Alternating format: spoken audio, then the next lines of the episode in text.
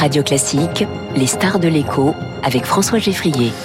Les stars de l'écho avec ce matin, Emmanuel Combe, bonjour. Bonjour François. Bienvenue sur Radio Classique, professeur des universités à Paris 1, prof à Schema Business School, ancien numéro 2 de l'autorité de la concurrence, auteur du dictionnaire du droit de la concurrence aux éditions Concurrence, auteur aussi des chroniques décalées d'un économiste. C'est peu dire que vous aimez ce sujet de la concurrence. Alors face à l'inflation alimentaire, le gouvernement est un peu pressé d'agir. C'est difficile d'attendre simplement que les prix baissent.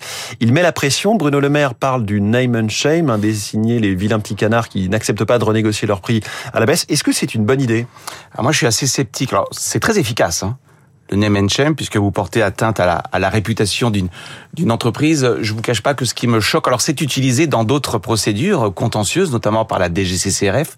Quand la répression des fraudes. Voilà, quand vous n'avez pas respecté des délais de paiement, euh, on peut citer votre nom. À l'autorité de la concurrence, on peut dire indirectement que c'est un peu du name and shame, puisque lorsque vous êtes condamné on peut vous imposer de publier dans la presse un extrait de la décision, sauf qu'il y a eu un acte d'accusation. Hum. Et donc vous êtes défendu. Là, ce qui me gêne, voire même qui me choque, c'est qu'en réalité, euh, il n'y a pas eu euh, de, je dirais, d'infraction. Ça repose sur aucune base légale. Bah, ça exactement. C'est euh, si vous ne venez pas négocier, ou en tout cas si vous n'ouvrez pas des négociations, je donnerai votre nom en pâture.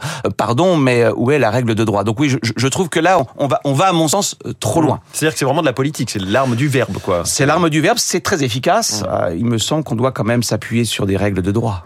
Est-ce que le secteur alimentaire manque de concurrence? Parce qu'à première vue, pas du tout. Euh, pas du tout de problème de concurrence. On a six ou sept grands groupes de distribution, des magasins de toute taille, partout sur le territoire. Euh, on se balade dans la rue, on voit voilà Casino, Leclerc, euh, Auchan, Système U, Lidl, etc. Alors, vous nous dites en fait on pourrait en mettre plus de concurrence. soyons clairs, la, hausse des prix alimentaires hein, sur un an, la cause principale c'est pas l'insuffisance de concurrence.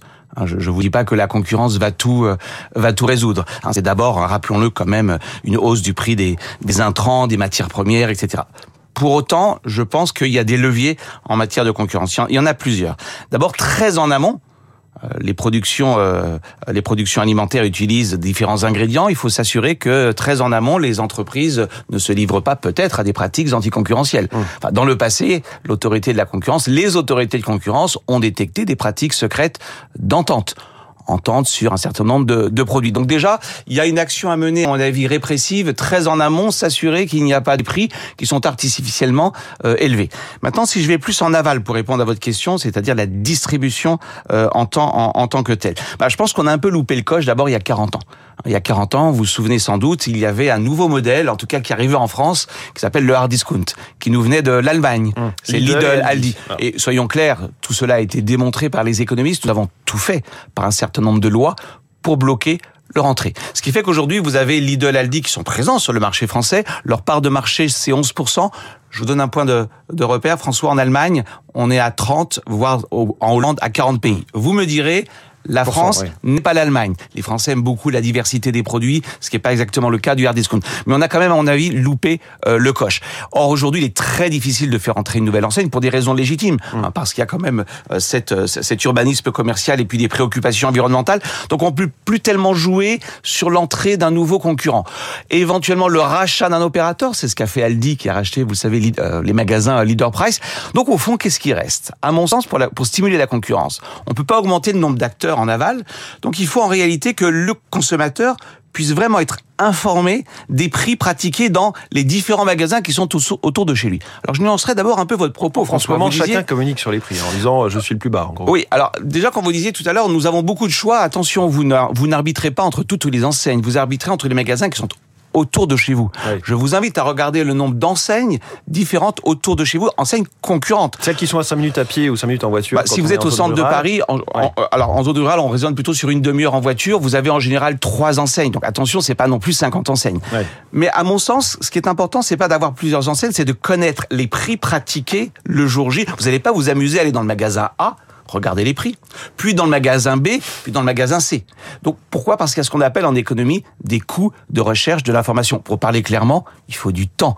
Et Donc ça, vous il y a moyen de le faire. Bah, vous allez dans votre magasin habituel et par définition, celui qui vous vend, c'est très bien que vous n'avez pas pu comparer tous les hmm. prix. Et il y a un moyen de faire ça, c'est de rendre obligatoire l'affichage des prix pour les produits alimentaires en temps réel sur Internet. J'ai bien dit l'affichage, pas la vente en ligne. Oui. Il y a une expérience, plus qu'une expérience, il y a un pays qui l'a fait c'est Israël. En 2015, le gouvernement israélien a imposer l'affichage en temps réel des prix. Pas forcément très compliqué, les prix sont déjà, euh, sont déjà numérisés.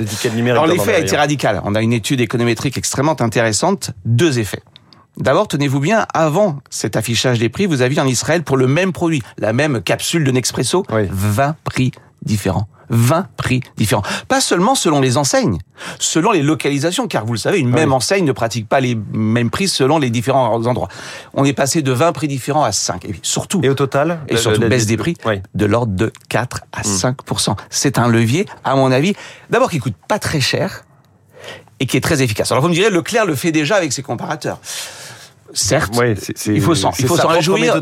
Mais hein, voilà, il est à la fois juge et parti. Je crois savoir que Lidl et Aldi, au motif qu'ils n'ont pas de drive, ne sont pas euh, inclus dans, dans le On panel. voit que c'est difficile à comparer et que l'exemple israélien serait effectivement bon en la matière. Euh, autre sujet qui, qui, qui vous donne raison sur cette transparence des prix, c'est j'en parlais à l'instant, ce sont les agences immobilières, l'autorité de la concurrence. Votre ancienne institution euh, vous donne raison puisque elle dit qu'il faut plus de transparence et qu'on pourrait gagner comme ça 3 milliards d'euros de, de, de, de, dire, de pouvoir d'achat sur les, les commissions de frais d'agence. Autre sujet, il nous reste à peine une minute trente, mais il vous tient à cœur, c'est un sujet sur l'aérien, c'est l'une de vos passions.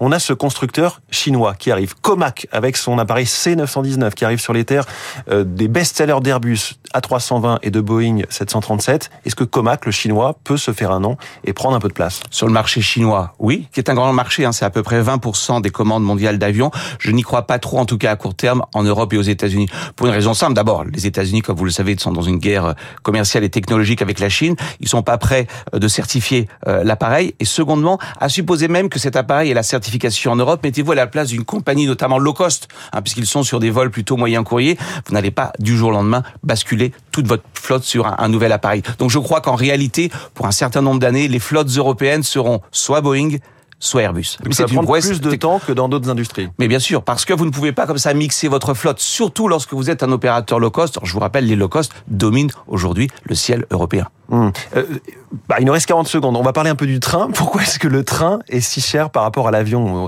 On fait souvent le comparatif en disant transition écologique, d'accord, mais sauf que l'avion est quand même extrêmement compétitif. Ah, beaucoup, be- be- beaucoup de facteurs. Comme toujours, il n'y a jamais une cause en économie. Je pense que le, le manque de concurrence, à nouveau, est un, un, un, un facteur. Hein. Je vous rappelle que l'ouverture à la concurrence en France reste quand même assez timide. Sur les grandes lignes TGV, on a un opérateur pour pour, sur ne- le pour, ne- Paris-Lyon. pour ne pas, pour ne pas le nommer. Vous regardez en Espagne, vous regardez en Italie, c'est assez amusant d'ailleurs. En Espagne, la SNCF est rentrée. Vous avez trois opérateurs. Et en Italie, il y a des études très intéressantes qui montrent que l'entrée d'un opérateur de grande dimension a pu faire baisser les prix, tenez-vous bien, de 30% donc je crois qu'en France, il y a encore là aussi un levier possible en matière de concurrence. Je vous dis pas que la concurrence c'est l'alpha et l'oméga de toute politique non, mais vous économique. connaissez bien et vous voyez les effets positifs. oui, mais on n'est pas. euh, Je défends pas la concurrence par idéologie. Je le défends. Vous savez pourquoi? Ça marche. Tout simplement, ça marche. Ça marche, voilà. La concurrence, c'est le titre de ce livre, l'un de vos livres, La concurrence au PUF. Merci beaucoup, Emmanuel Combe, notre star de l'écho ce matin, prof à Schema Business School et à Paris 1. Merci beaucoup. Merci, 7h22, François. La politique dans un instant.